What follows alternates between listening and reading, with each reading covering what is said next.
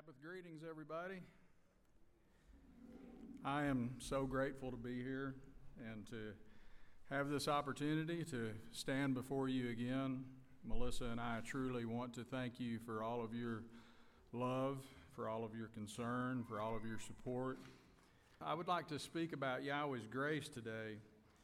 I'm so thankful for His grace and the uh, rich opportunity that He extends to us with His grace that we could repent. And we just heard Ferris talk about the wondrous works that Yahweh has done uh, and how He extends such a grand opportunity of deliverance to us. So, why is this topic important? Grace is undeserved favor. That's the way we usually think of it. But as we shall see, it is also divine influence divine influence. That is, it is the influence of Yahweh working in our lives.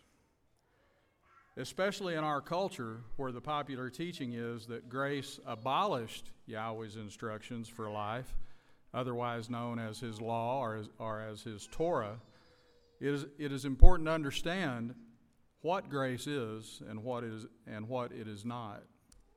Grace is undeserved favor, but it also is divine influence. And the popular teaching in our culture is that Yahweh's grace abolished his instructions for life, otherwise known as his law or his Torah, I might add. And so it's important. This topic is important. It's, it's important for us to understand what grace is and what it is not. Here is grace defined from Strong's dictionary. And every time the word grace appears, I use the New King James Version as my main study Bible. And so uh, I say that every time the word grace appears in the New King James Version, it is translated from the Greek word charis. And charis is defined in the dictionary as graciousness, graciousness as gratifying of manner or act, abstract or concrete, literal, figurative, or spiritual. And then notice this next phrase, especially the divine influence upon the heart and its reflection in the life, including gratitude.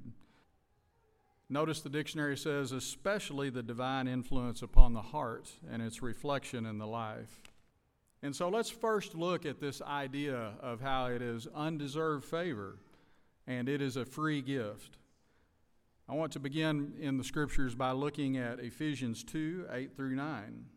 And this is probably the most popular grace passage, Ephesians 2 8 through 9.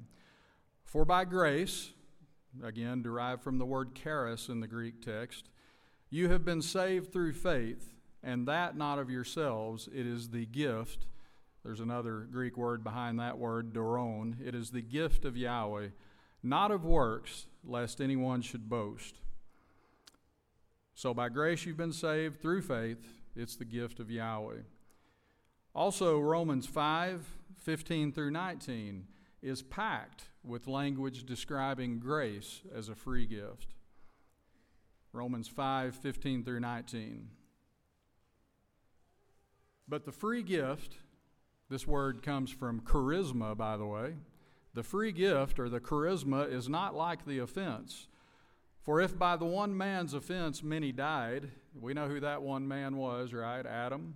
If by the one man's offense many died, much more the grace or the charis of Yahweh and the gift by the grace of the one man, Yeshua the Messiah, abounded to many.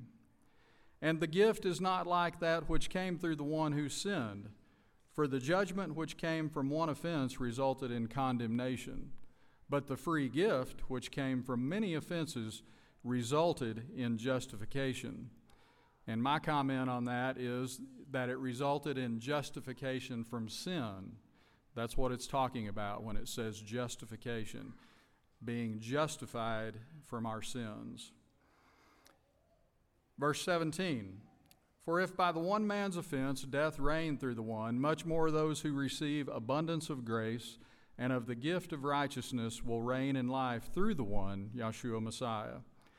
Therefore, as through one man's offense judgment came to all men, resulting in condemnation, even so, through the man's one man's righteous act, the free gift came to all men, resulting in justification of life. This is how we receive life is that we receive justification from our sins so that we no longer receive the death penalty because of those sins. So it results in justification of life. Verse 19 For as by one man's disobedience many were made sinners, so also by one man's obedience many will be made righteous. Romans 1:11 also describes charisma as a gift, where Paul explained to the Romans that he wanted to impart to them some spiritual gift. Romans 1:11 says, "For I long to see you that I may impart to you some spiritual gift, some charisma, so that you may be established." The definition of grace and its use in Scripture shows that it is a free gift. At the same time, grace influences the life of the recipient. And let's look at that next. So, grace influences the life of the recipient. In Acts 11 22 through 23, we find a passage that describes grace as being visible. Did you know that you can see grace? Grace is visible. Let's look at this passage and find this out. Acts 11 22 through 23. Then news of these things came to the ears of the assembly in Jerusalem, and they sent out Barnabas to go as far as Antioch. When he came and had seen the grace of Yahweh, he was glad and, and encouraged them all that with purpose of heart they should continue with the Master. So, what did Barnabas see? He saw a group of people in which Yahweh's grace was reflected in their lives. He saw a behavior in them that reflected Yahweh's grace. This is something that he saw in these people. He went to Antioch and he saw these things. So please give special thought to this. The influence of grace is reflected in your conduct. So, not only is grace visible, but it also empowers. Grace empowers. 1 Corinthians 15 9 through 11. Paul claimed that grace empowered him to labor abundantly for the sake of Yahweh. 1 Corinthians 15 9 through 11 says, For I am the least of the apostles, who am not worthy to be called an apostle, because I persecuted the assembly of Yahweh. But by the grace of Yahweh, I am what I am, and his grace toward me was not in vain, but I labored more abundantly than they all. Yet not I, but the grace of Yahweh which was with me. So notice he says that he labored, and yet not I, but the grace of Yahweh which was with me. Yahweh's grace empowered Paul, inspired and influenced him to do what he did, helped him. Verse 11 Therefore, whether it was I or they, so we preach and so you believed. Also 2 Peter 3:18 says we are to grow in grace and knowledge. So grace is something that is active in our lives and we are to take that and we are to grow with that. This indicates continual development.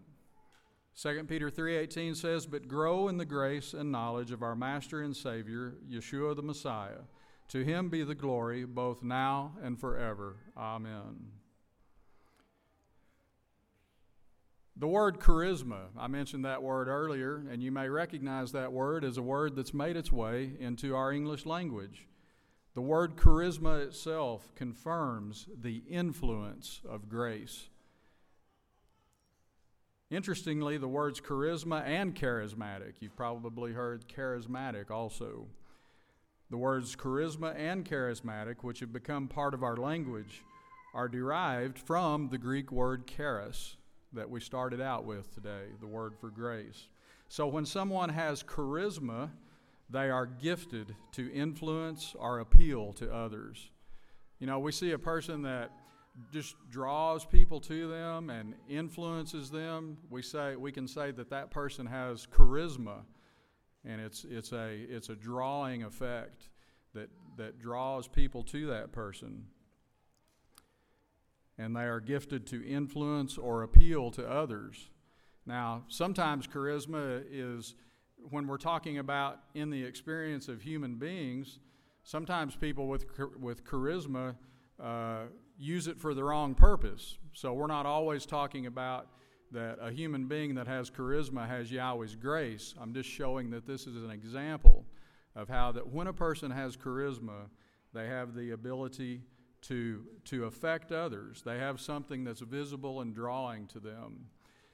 And with us, we should have the charisma that comes from Yahweh's charis or His grace, so that we would be an influence and that we would draw people toward Yahweh.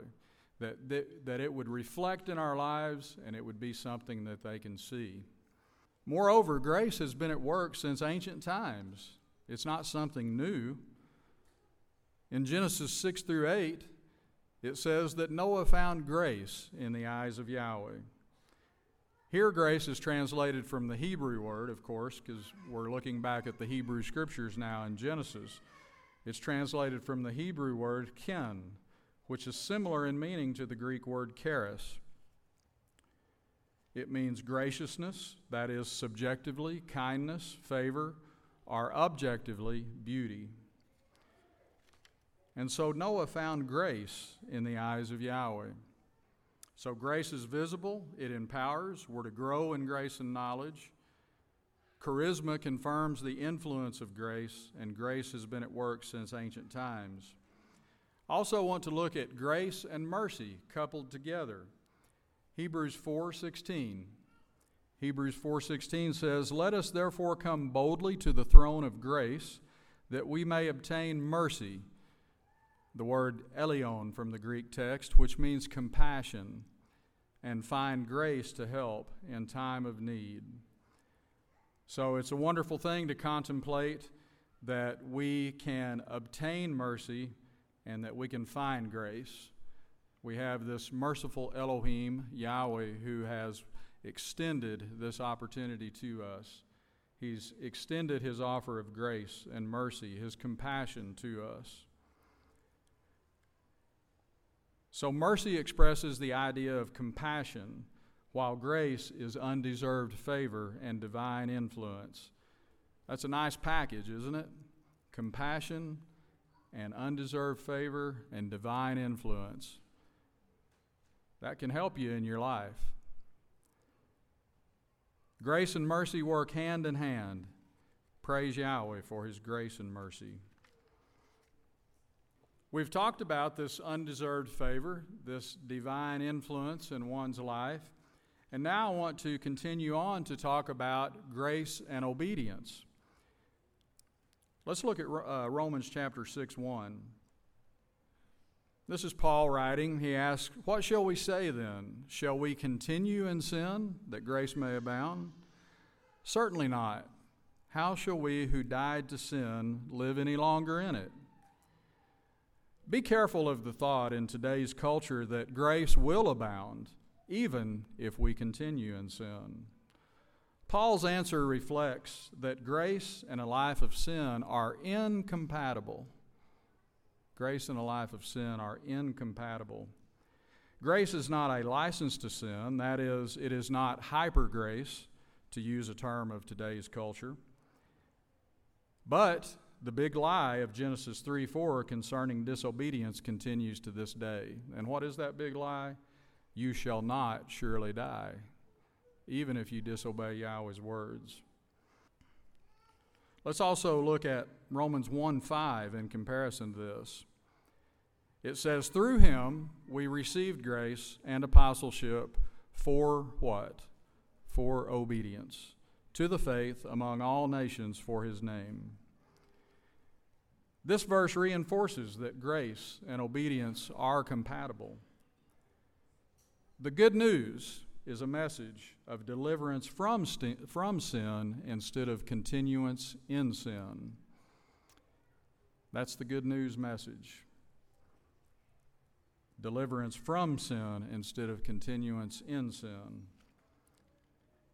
Let's also compare Revelation 14 12 it says, Here is the patience of the saints. Here are those who keep the commandments of Yahweh and the faith of Yeshua. Let's move on now to Ephesians 4 17 through 24. Speaking about how we are to put off the old man and put on the new. Ephesians 4 17 through 24. This I say, therefore, and testify in the Master that you should no longer walk as the rest of the Gentiles walk, in the futility of their mind having their understanding darkened, being alienated from the life of Yahweh because of the ignorance that is in them, because of the blindness of their heart. Who, being past feeling, feeling, have given themselves over to lewdness, to work all uncleanness with greediness. But you have not so learned Messiah. If indeed you have heard him and have been taught by him, as the truth is in Yeshua, that you put off concerning your former conduct the old man which grows corrupt according to the deceitful lusts. And be renewed in the spirit of your mind, and that you put on the new man which was created according to Yahweh in true righteousness and holiness. Well, that passage is just packed with the idea of how once we are a recipient of Yahweh's grace, we're to live differently the old life is supposed to go away and the new life begins. We're to no longer walk as we used to walk. This, this way that we, that we have learned the Messiah is a way of obedience. It's not a way of disobedience. Notice that, eh, that I emphasize there in verse 20. You have not so learned Messiah. We're to put off the old man and put on the new. If you can take that, I love that thought. Just take that one thought and encapsulate it in your mind. Put off the old and put on the new. Let's also advance now to looking at Paul's witness to Felix in Acts 24, verses 24 through 25. As Paul witnessed to Felix concerning the faith in Messiah, he reasoned about righteousness, self control, and the judgment to come. Notice here in Acts 24 24 through 25. And after some days, when Felix came with his wife Drusilla, who was Jewish, he sent for Paul and heard him concerning the faith in Messiah. Now, as he reasoned about righteousness, self control, and the judgment to come, Felix was afraid and answered, Go away for now. When I have a convenient time, I will call for you. So, these things that Paul reasoned with Felix about, these are attributes that are consistent with the reflection of grace in one's life righteousness, self control, and judgment to come. That reminds me of conversations that we probably should have with people when they are inquiring about this, this manner of life and what life means and what does it mean to become a follower of Yahweh and to reach the kingdom as opposed to the other alternative, which is to not do that and receive punishment? We could speak of righteousness, repentance from sin, receiving justification for those sins. We could speak then of self control and how that we are to live a different life and of course, that there is the judgment to come, and so we have a choice to make. So now I want to go back to Ephesians chapter 2, and we'll look at verses 8 through 10 this time. I want to begin by reviewing verses 8 and 9 again. For by grace you have been saved through faith, and that not of yourselves, it is the gift of Yahweh, not of works, lest anyone should boast. So, indeed, saved by grace, not of works, because all have sinned, and consequently none can justify themselves. That's a key phrase there justify themselves. We can't justify ourselves from the sins that we've committed. This is what Paul mentions numerous times in his writings. But if we continue to read the context here in Ephesians chapter 2, we come to verse 10, and verse 10 further instructs us about this matter. It states, For we are his workmanship, created in Messiah Yeshua for what? For good works, which Yahweh prepared beforehand that we should walk in them. Well, what works did Yahweh prepare, beforehand that we should walk in them? Answer the keeping of His commandments. The keeping of His commandments. In regard to this, we can also see Matthew 5:16.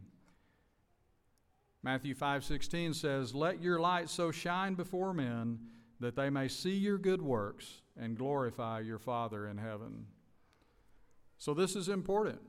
Once again, that people see the grace of Yahweh reflected in our lives, that they see our good works, and so that they would glorify our Father in heaven. Also another passage, Titus 2:14. This verse starts out with the word who, and, and, it's referring to the Messiah. It says, Who gave himself for us that he might redeem us from every lawless deed and purify for himself his own special people, zealous for good works, so that he might redeem us from every lawless deed. In other words, our sins, the the commandments of Yahweh that we have broken, and that we would be purified and be a special people, zealous for good works. So, Paul contrasts good works against lawless deeds. Those are two different things good works, lawless deeds. They're opposite of each other. Well, what is the opposite of lawless deeds? Lawful deeds. Lawful deeds. Let's move on to one of the other passages I mentioned, Titus 3, verses 5 through 8. It speaks about how that we are justified from sin by grace, and also that we should maintain good works. Titus 3, 5 through 8. Not by works of righteousness which we have done, but according to his mercy. There's that mercy in play again. According to his mercy, he saved us through the washing of regeneration and renewing of the Holy Spirit, which He poured out on us abundantly through Yeshua Messiah, our Savior. That having been justified, once again, justified from what? Justified from sin. Having been justified by His grace, we should become heirs according to the hope of eternal life. This is a faithful saying, and these things I want you to affirm constantly. Paul told Titus, you know, let's let's let's uh, let's focus in on this. He told Titus that he wanted Titus to affirm constantly, and read the rest of the verse, that those who have believed in Yahweh should be careful to maintain good works.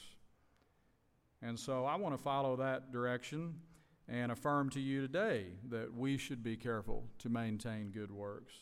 These things are good and profitable to men, the last sentence of the verse says. When we have received justification from sin, should works accompany our faith? Yes. The Bible says faith without works is dead. And let's continue on to look at that passage in James chapter 2. We're going to look at several verses here in James chapter 2, verses 17 through 18, verse 20, verse 24, and verse 26. So, beginning in verse 17, thus also faith by itself, if it does not have works, is dead. Verse 18, but someone will say, You have faith, and I have works. Show me your faith without your works, and I will show you my faith by my works. Verse 20, but do you want to know, O foolish man, that faith without works is dead? Verse 24 You see then that a man is justified by works, and not by faith only. Verse 26 For as the body without the spirit is dead, so faith without works is dead also. The context of these statements that James makes is from a post conversion perspective. That is, after receiving justification from sin. So we come along on this path, and we are a sinner who, who is in need of Yahweh's grace, who is in need of Yahweh's forgiveness. We need to repent from our sins and follow a righteous path. And so we receive of that. We receive justification from sin. And then once we become converted, that continuing justification is also based upon our works. James writes once again from a post conversion uh, perspective, whereas Paul usually writes from a conversion perspective. That's why in Ephesians he says, by grace, not of works, that not of yourself. It's because we cannot justify ourselves from our sins. We need Yahweh to forgive us, to extend his mercy upon us to do that. And then we are to live faithfully to Yahweh after that. And just think about this for just a moment. Obviously, obviously, after one receives justification from sin, if he then turns back to a life of sin, he will lose his justification, will he not? The Bible also says that we will be judged according to our work. 1 Peter 1:17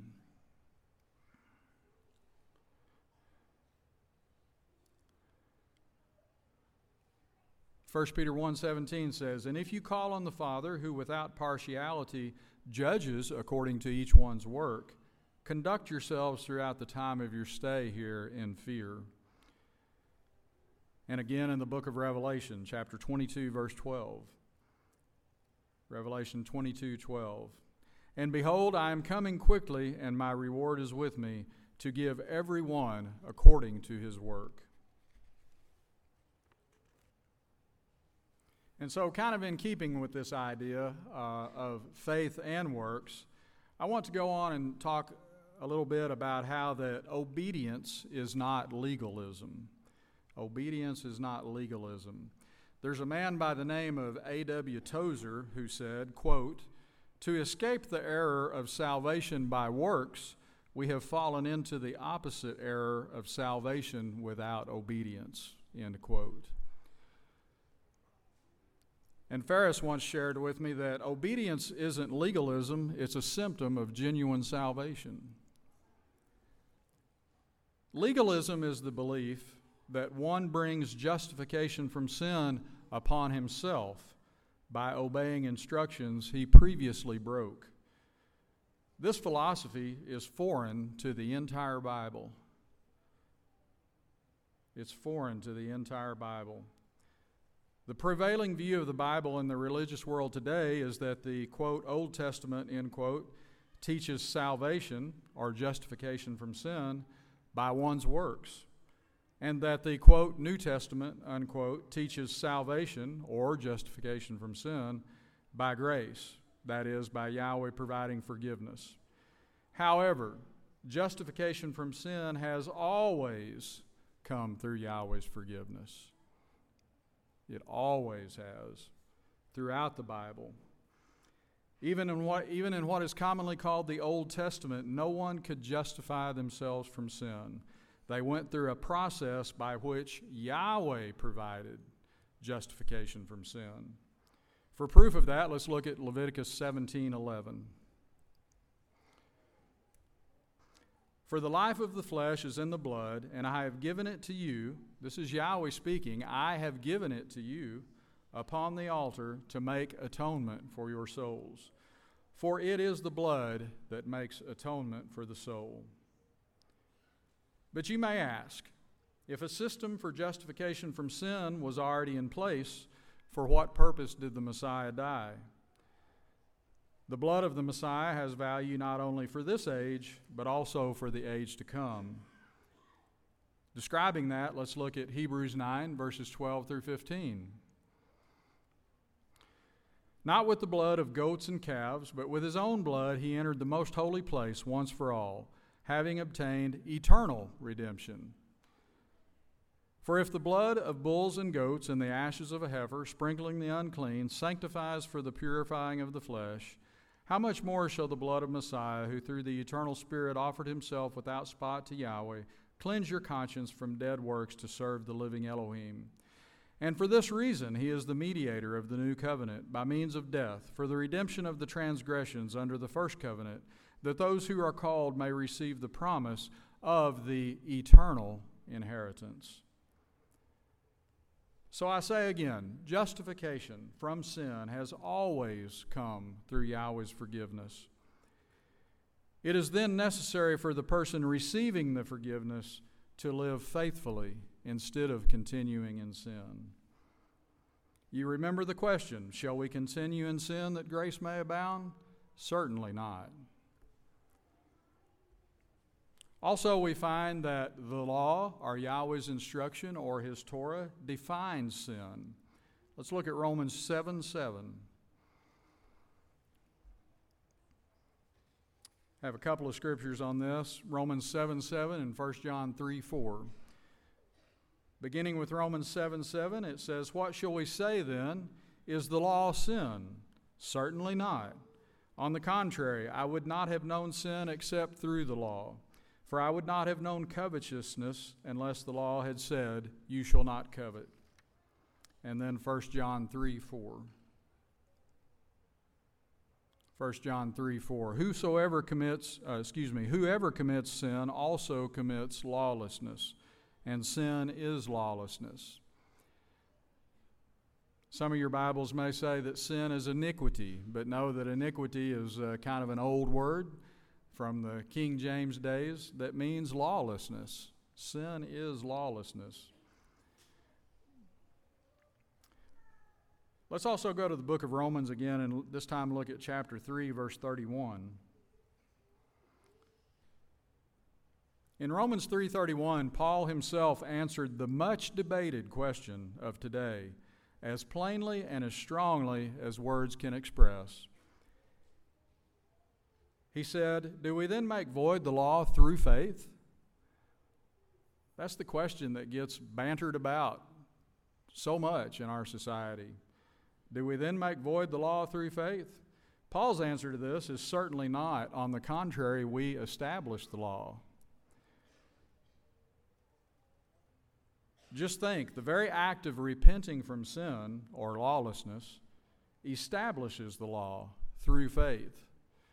This repentance from sin is part of coming to faith. Repentance from lawlessness establishes the law through faith. And this word void, do we then make void the law through faith? The word void in Romans 3:31 comes from the same Greek word that abolished does in Ephesians 2:15. It derives from the same Greek word katargeo. And thus that which is voided is also abolished. The law is either established or abolished. It cannot be both. It's either established or abolished. It's either established or made void. Those are two polar opposites. Both cannot be in effect at the same time. And so, does Ephesians 2 state that Yahweh's law is abolished? Well, no, it doesn't. Without going there, I would just remark that the context of Ephesians 2 describes man made rules. Man made rules which were abolished because they caused enmity or hostility between Israelite and non Israelite peoples. I am going to read verses 14 through 18 uh, in Ephesians chapter 2. And notice that peace was made between the two peoples, Israelite and non Israelite, who were separated by enmity or hostility. So let's do look at Ephesians chapter 2, verses 14 through 18.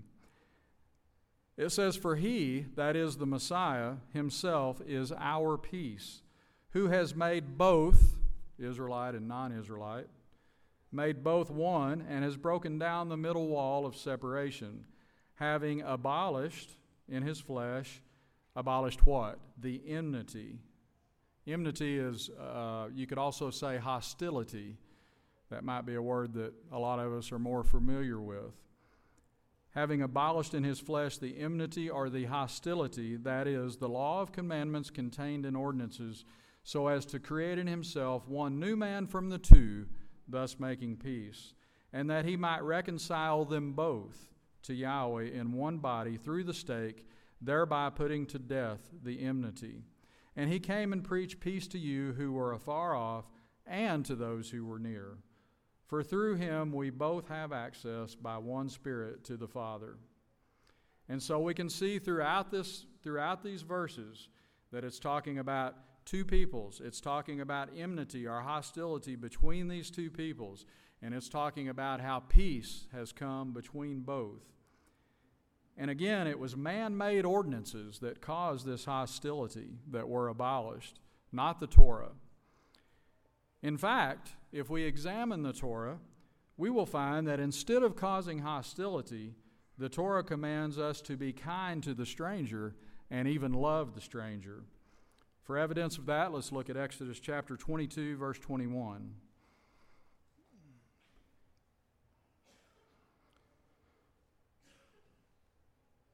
Exodus 22 21. You shall neither mistreat, a stranger nor oppress him, for you were strangers in the land of Egypt.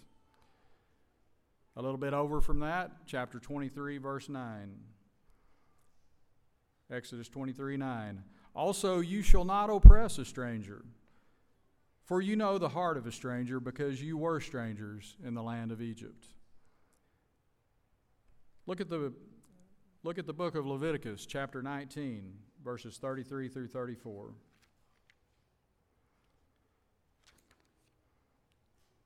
Leviticus 19, 33 through 34. And if a stranger dwells with you or in your land, you shall not mistreat him. You shall not mistreat him. The stranger who dwells among you shall be to you as one born among you, and you shall love him as yourself. Pretty strong words there. You shall love the stranger as yourself. For you were strangers in the land of Egypt. I am Yahweh your Elohim. This kind of commandment did not build hostility between peoples, did it? It, it, it built love between peoples. Love him as yourself. Also in the book of Deuteronomy, chapter 10, verses 17 through 19.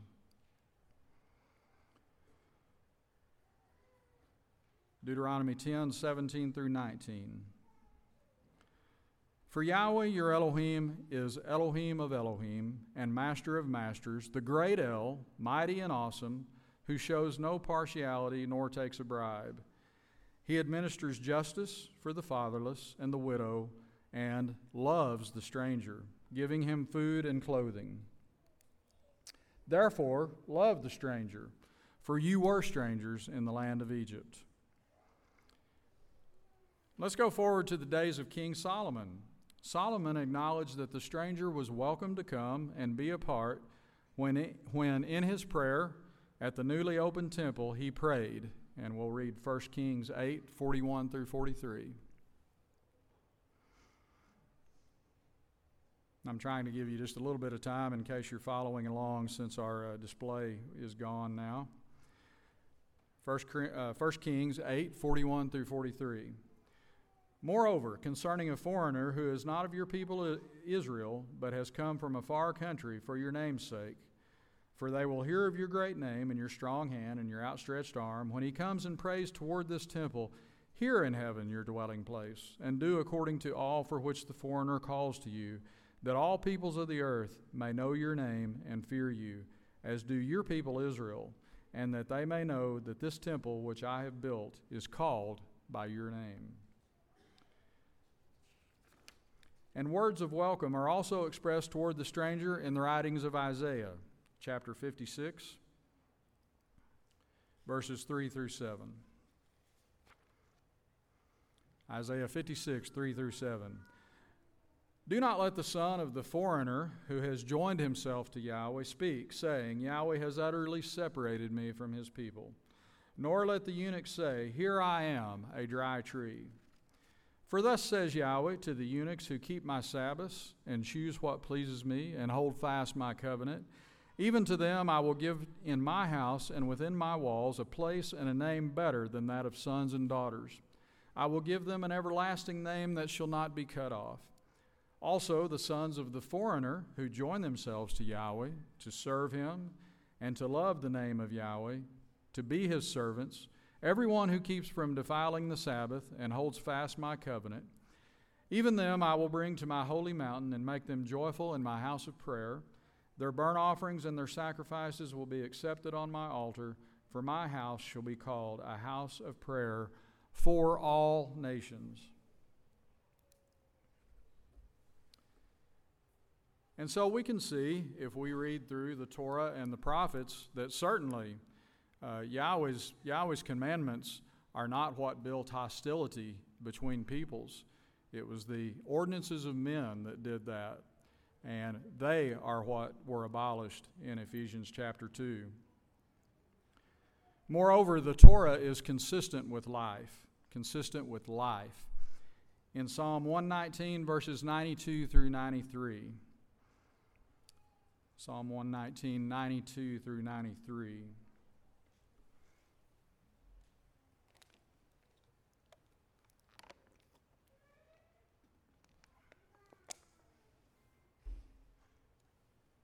This is what we read.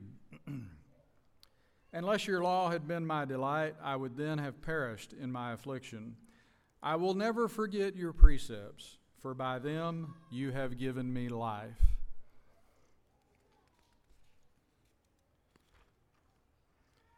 It's the, it's the disobedience to Yahweh's precepts which bring about death.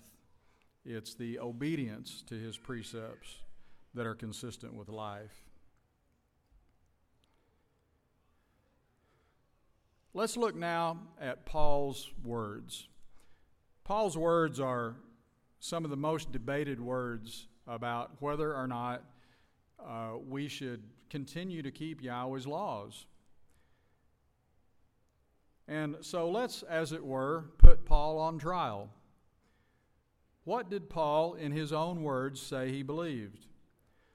We should hear Paul's testimony and then ask ourselves this question Am I interpreting Paul's writings in a manner consistent with what he said he believed? We already read Romans 3:31, but just a quick review. Paul said, "Do we then make void the law through faith? Certainly not. On the contrary, we establish the law." Now in Acts 24:14, Paul, in his own words, testified before Felix. And he stated that he believed all things which are written in the law and in the prophets. So I want to read that verse in its entirety, Acts 24 14. But this I confess to you, that according to the way which they call a sect, so I worship the El of my fathers, believing all things which are written in the law and in the prophets so let's take that piece of evidence from Paul's own testimony that he believed all things which are written in the law and in the prophets. Let's advance to Acts 25, verse 8. Here, Paul, in his own words, testifying before Festus, stated that he had not committed any offense at all against the law of the Jews, which is the Torah. Make no mistake about that. The law of the Jews is the Torah. That's what it's talking about. Acts 25, and for context, I want to read verses 7 through 8. When he had come, the Jews who had come down from Jerusalem stood about and laid many serious complaints against Paul, which they could not prove. While he answered for himself, Neither against the law of the Jews, nor against the temple, nor against Caesar have I offended in anything at all. Notice, Paul claimed he had done nothing against the law of the Jews, that is the Torah, nor against Caesar, that is Roman law. Let's advance a little further over to Acts chapter 28, verse 17. And I'd like to read uh, verses 17 through 18 here. This is Paul, in his own words, before the Jewish leaders in Rome. Hey, hopefully that'll last. We got a display again. So now, down at the bottom of the screen, uh, Acts chapter 28, verses 17 through 18. Paul, in his own words before the Jewish leaders in Rome, stated that he had done nothing against his people Israel or the customs of his fathers. And it came to pass after three days that Paul called the leaders of the Jews together. So when they had come together, he said to them, Men and brethren, though I have done nothing against our people or the customs of our fathers, yet I was delivered as a prisoner from Jerusalem into the hands of the Romans. There we go.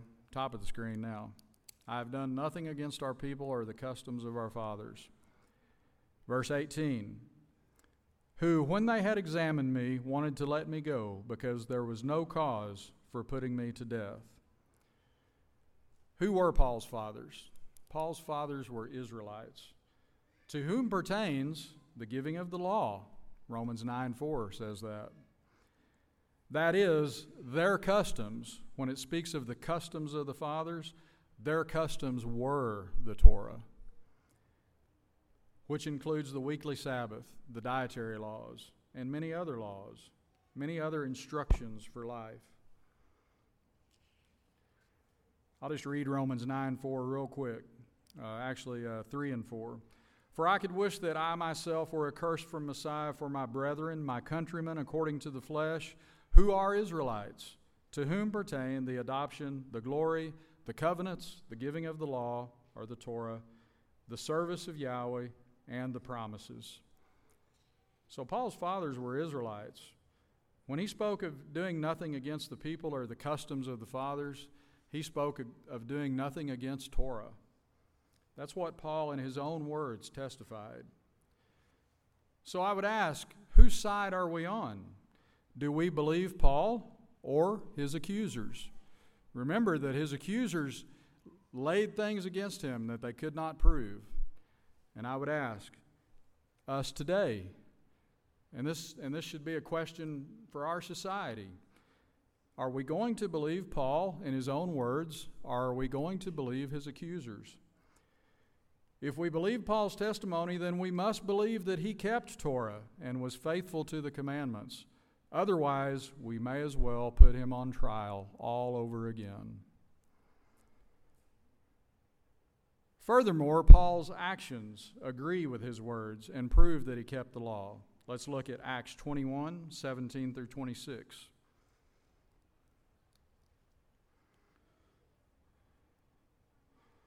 Here, Paul went through a Torah prescribed Nazarite purification to prove that he had been falsely accused of teaching against the law. We read, And when he had come to Jerusalem, the, and when we had come to Jerusalem, oh, there it goes again. I'm in Acts 21, verse 17. And when we had come to Jerusalem, the brethren received us gladly. On the following day, Paul went in with us to James, and all the elders were present.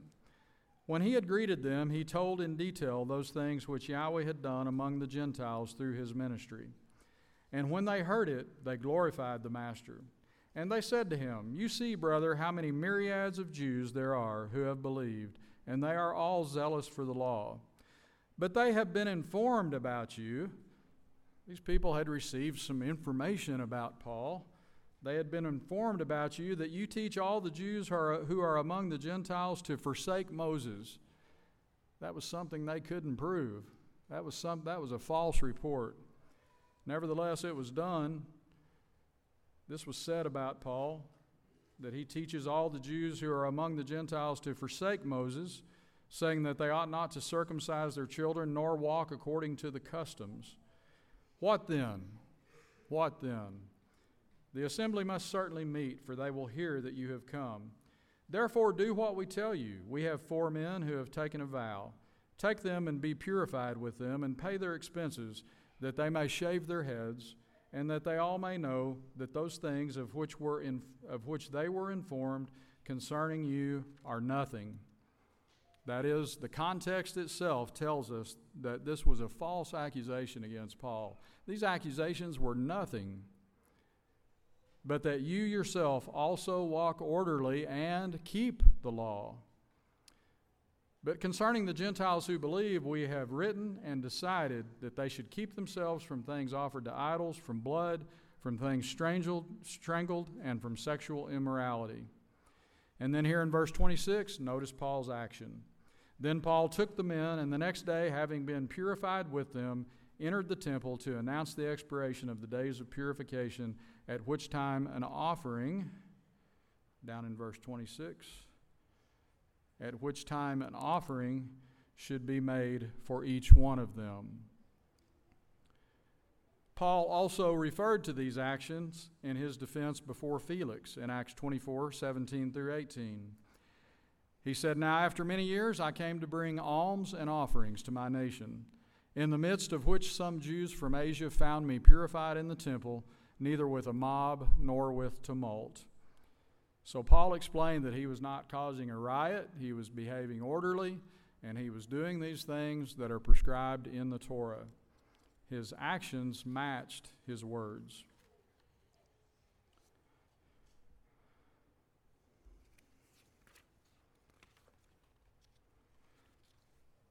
Let's go a little further in Paul's writings and look at the meaning of the phrase under the law.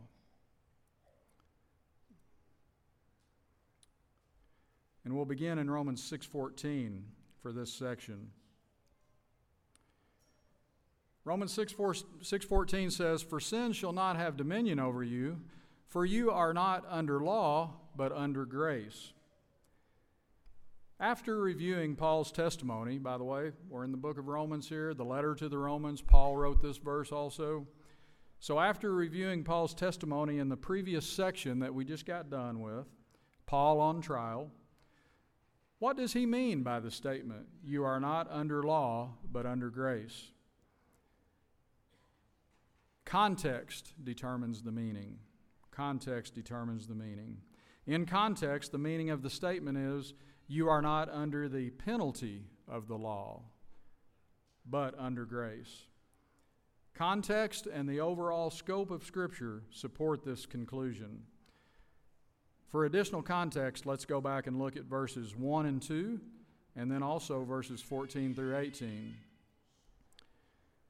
So we go back and re- we review Paul's words again here from verse 1. What shall we say then? Shall we continue in sin that grace may abound? Certainly not. How shall we who died to sin live any longer in it? If you drop down to verse 14, notice that it says, For sin shall not have dominion over you, for you are not under the law, but under grace. And then we read on, verse 15 and, and down the list here to verse 18. Paul again asks the question What then? Shall we sin because we are not under law? My comment here is that that is not under the penalty of law, but under grace? Certainly not.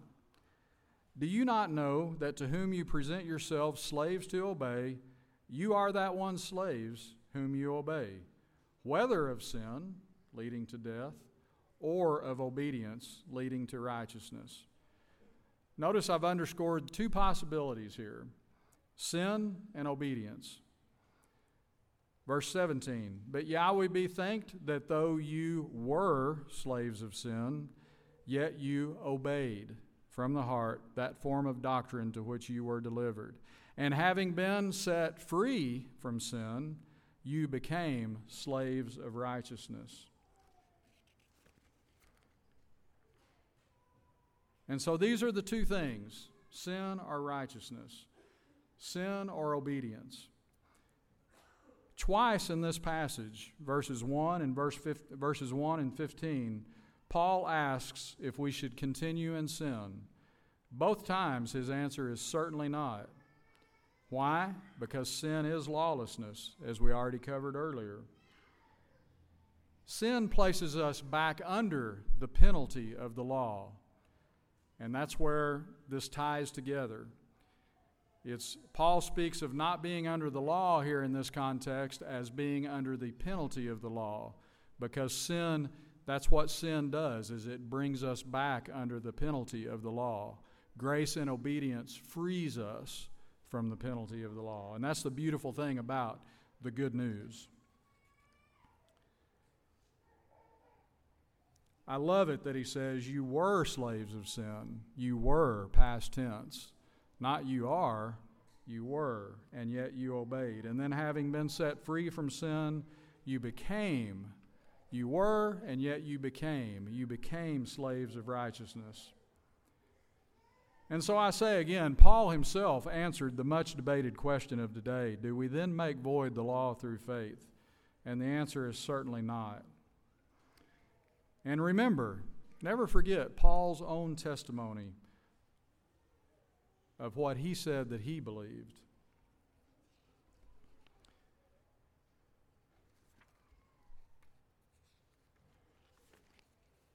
I also want to look at Galatians 5, verses 18 through 23. This is another passage where we find the phrase under the law. Galatians 5, 18 through 23.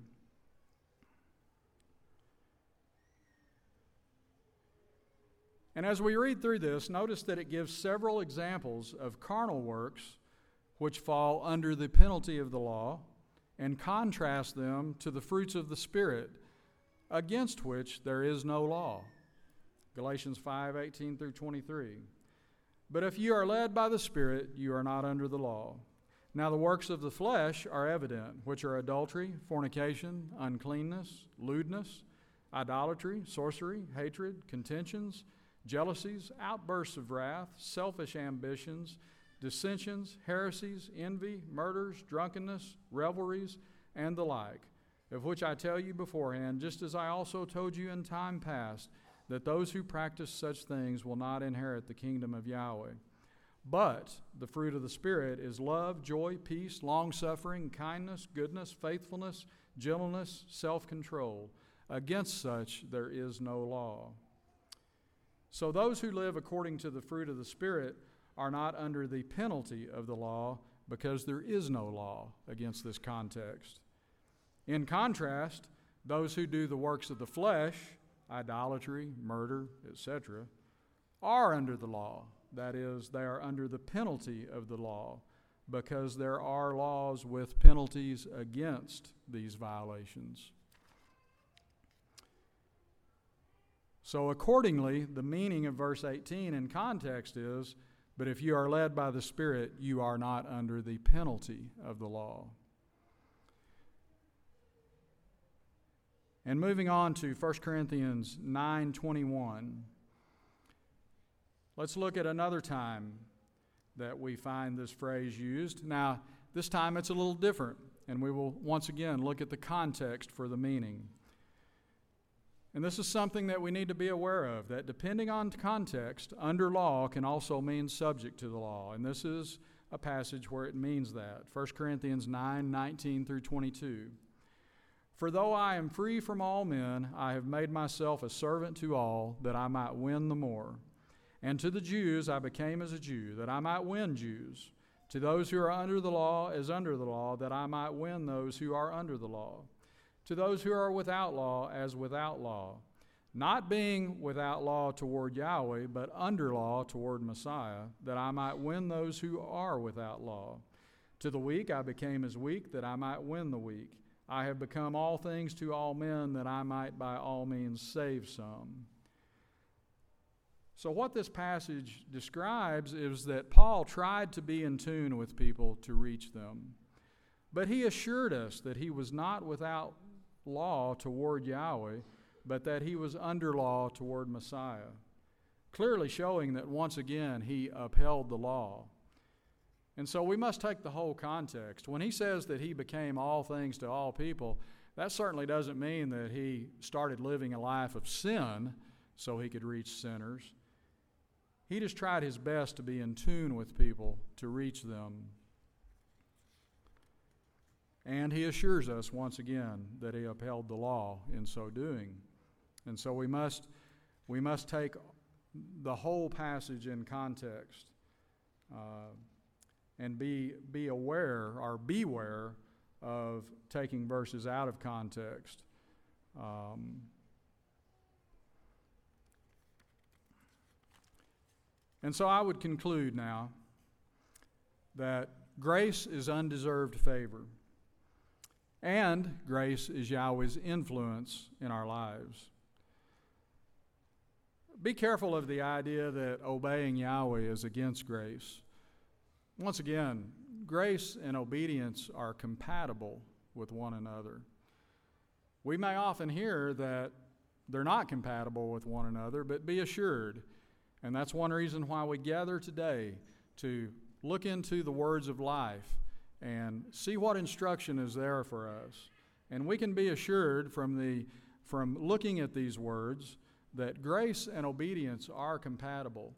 Uh, we should be motivated by that. We should be inspired by that to go and take our next steps in life and continue being faithful to Yahweh.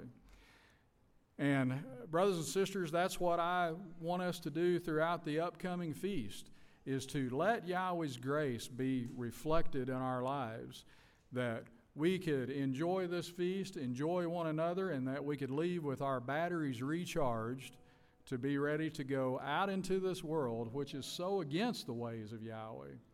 We need this time of renewal. We need this time of revival uh, and recharging. Hallelujah. So that we can so that we can better so that we can be better equipped to go out and face this. Remember that Yahweh's law, that is his Torah, his instruction, defines sin.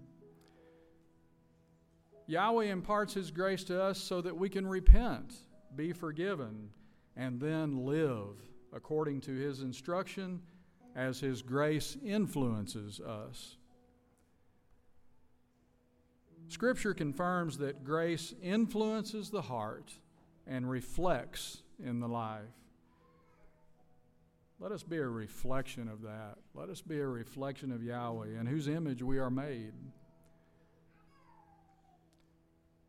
And so finally, I would just say, as it says in 2 Peter 1 2, the first part of the verse, may grace and peace be multiplied to you.